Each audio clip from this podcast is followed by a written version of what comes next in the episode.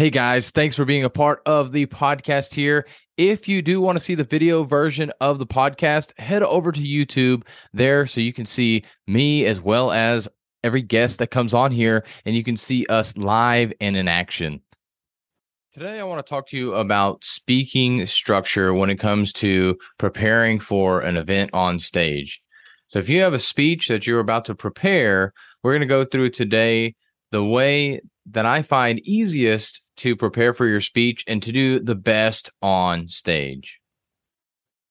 So what is this structure? Well, as we know, most speeches have an introduction, a body, and a conclusion. So there's three parts to every speech. You have to introduce the topic that you're going to talk about, not introduce yourself, especially when you're on a stage. You already have an MC that's going to be introducing yourself.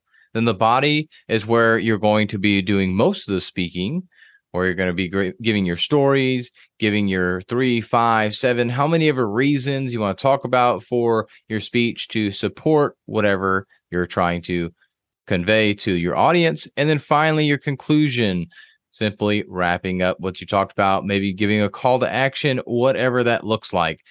But we're going to dive into what this speaking structure looks like.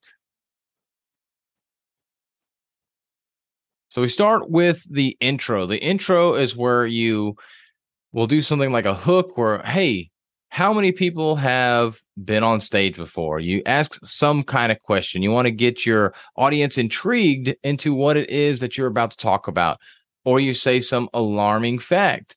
You do something to hook your audience in. And once you've hooked your audience in, then you proceed to tell your audience what it is that you're going to tell them in your speech. So maybe you ask that question of, has anybody ever been on stage before? And then you go and tell them, I remember my first time on stage and it was the scariest thing ever. And today I want to talk to you about how to get over that fear of public speaking.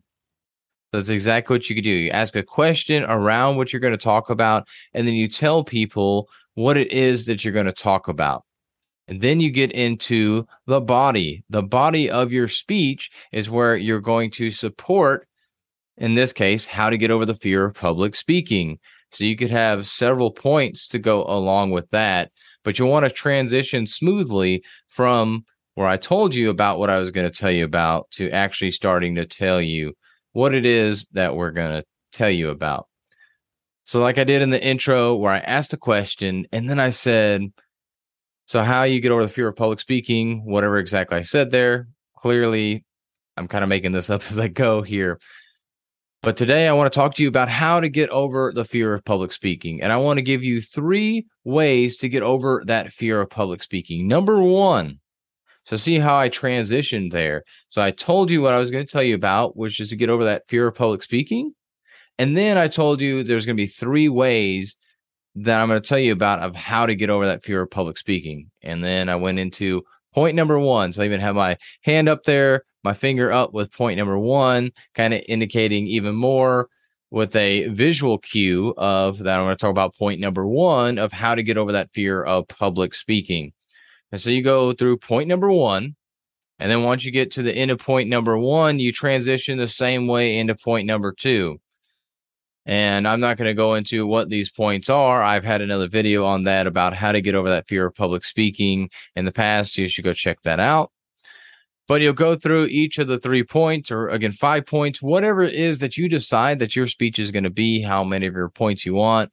But with each one of those points as well, you want to make sure that you give a story. Don't just tell facts.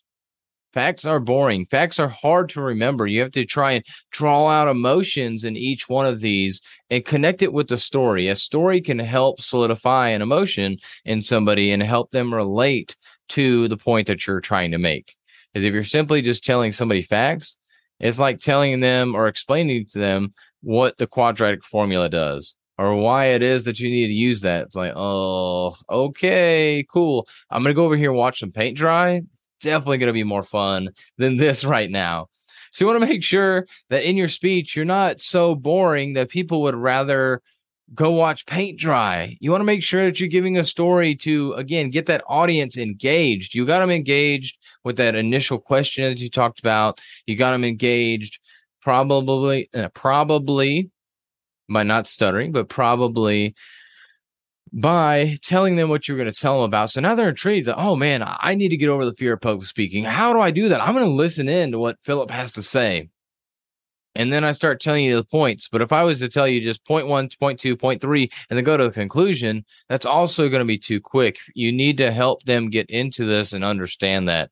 And so it's not a matter of trying to stretch out your speech. It's a matter of trying to convey your message across. And we do this through stories. We do this through facts as well, but we have to have those stories to support them, or tell that story first and then tell the fact afterwards, just to make sure that they understand it, and then transition to your next point and to your third point. And so once you get through all three of your points, in this case, what we're doing, the 3 points of how to get over the fear of public speaking, what we'll then do is transition into our conclusion. Now, what our conclusion does and helps us is to wrap up what's going on. Now, one thing you don't want to do is say, in conclusion, because that's what happens a lot of times with preachers. We'll see that where they'll say, in conclusion, or to wrap things up here. You don't want to say things like that, because while it may help that your audience is going to, oh, I better pay attention, they're going to tell me what they wanted me to know, you also don't want to do that, because if they start seeing and hearing from you a lot, they're just going to wait till the end, and they're not going to get everything from it, and you're not going to create that emotional draw that you're trying to create through the stories that you're sharing. So make sure that you make it a smoother transition than that. Rather than saying, in conclusion, summarize it. You know, what I would like to do is restate the points similar to how I stated them in the intro. So just like I kind of said at the beginning, and maybe I would have went into the 3 points about in the intro, and I didn't mention this in this video, but whenever I give the intro, I say, hey, today we're going to talk about how to get over the fear of public speaking. I'm going to give you 3 steps of how to get over the fear of public speaking. Those 3 steps are point 1, point 2, point 3, or step 1, step 2, step 3. And then you go into step 1. So step 1, what exactly does that mean? And start talking about that. And so the same thing with your conclusion.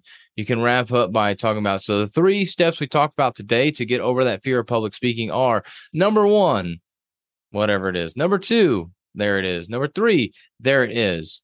And then state the takeaway that you want your audience to get from your message.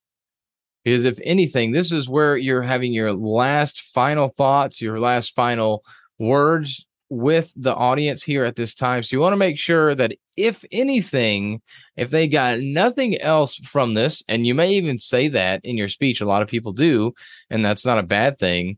You can literally just say, if there's anything that you get from this speech, I want you to get these last couple of sentences that I'm about to tell you.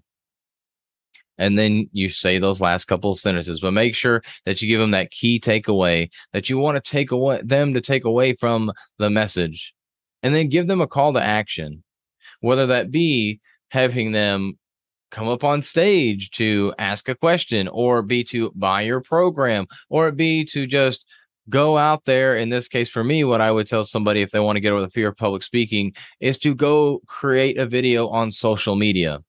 I would give them that call to action to go take action right now. That's literally what a call to action is, but give them some kind of call to action so they will go take action on the speech that you just gave them to help solidify what it is that you just told them about. Or to help make sure that they do take action on that if you do sell a program or coaching course or whatever that may look like, if you do have that sell there at the end like that. But otherwise, give them some kind of action to do so that way they can solidify what it is that you taught them and go and start getting some results now. Because how powerful is that if they can get some results or some feeling of gratitude towards you because you gave them a great speech and you gave them the courage to get over that fear of public speaking, or you gave them the courage to do something and they go do it because that emotion is high. And if they can then go take some action real quick by recording a video and posting it on social media, that's going to give them that dopamine hit and help them relate that back to you, because they feel good. They feel empowered and confident because of you speaking to them about how to get over that fear of public speaking. So this is why you want that call to action, and make it something that they can go do now. So when it comes to creating a speech structure, you want to make sure you have your intro, your body, and conclusion. Your intro, essentially, in layman's terms, and I hate when people just say, oh yeah, tell people what you're going to tell them about, and then tell them, and then tell people what you just told them. But that is essentially what the speaking structure is. You want to make sure that you tell your audience what you're about to tell them. And then you go and tell them those things. Now, when you're telling them, again, you want to use like 3 or 5. You don't want to just do one point, because that'll seem like not enough to a lot of people. And this really depends on the situation. But if you're really educating, usually 3 or 5 points or something that's tangible that they can take away. You don't want to give 15 points, because that's way too much information and way too much of an overload. But that's a side note. And then in conclusion, what you want to do is rehash through what it is that you just told them. You want to summarize what you told them. So if you need help with this speaking structure, please let me know.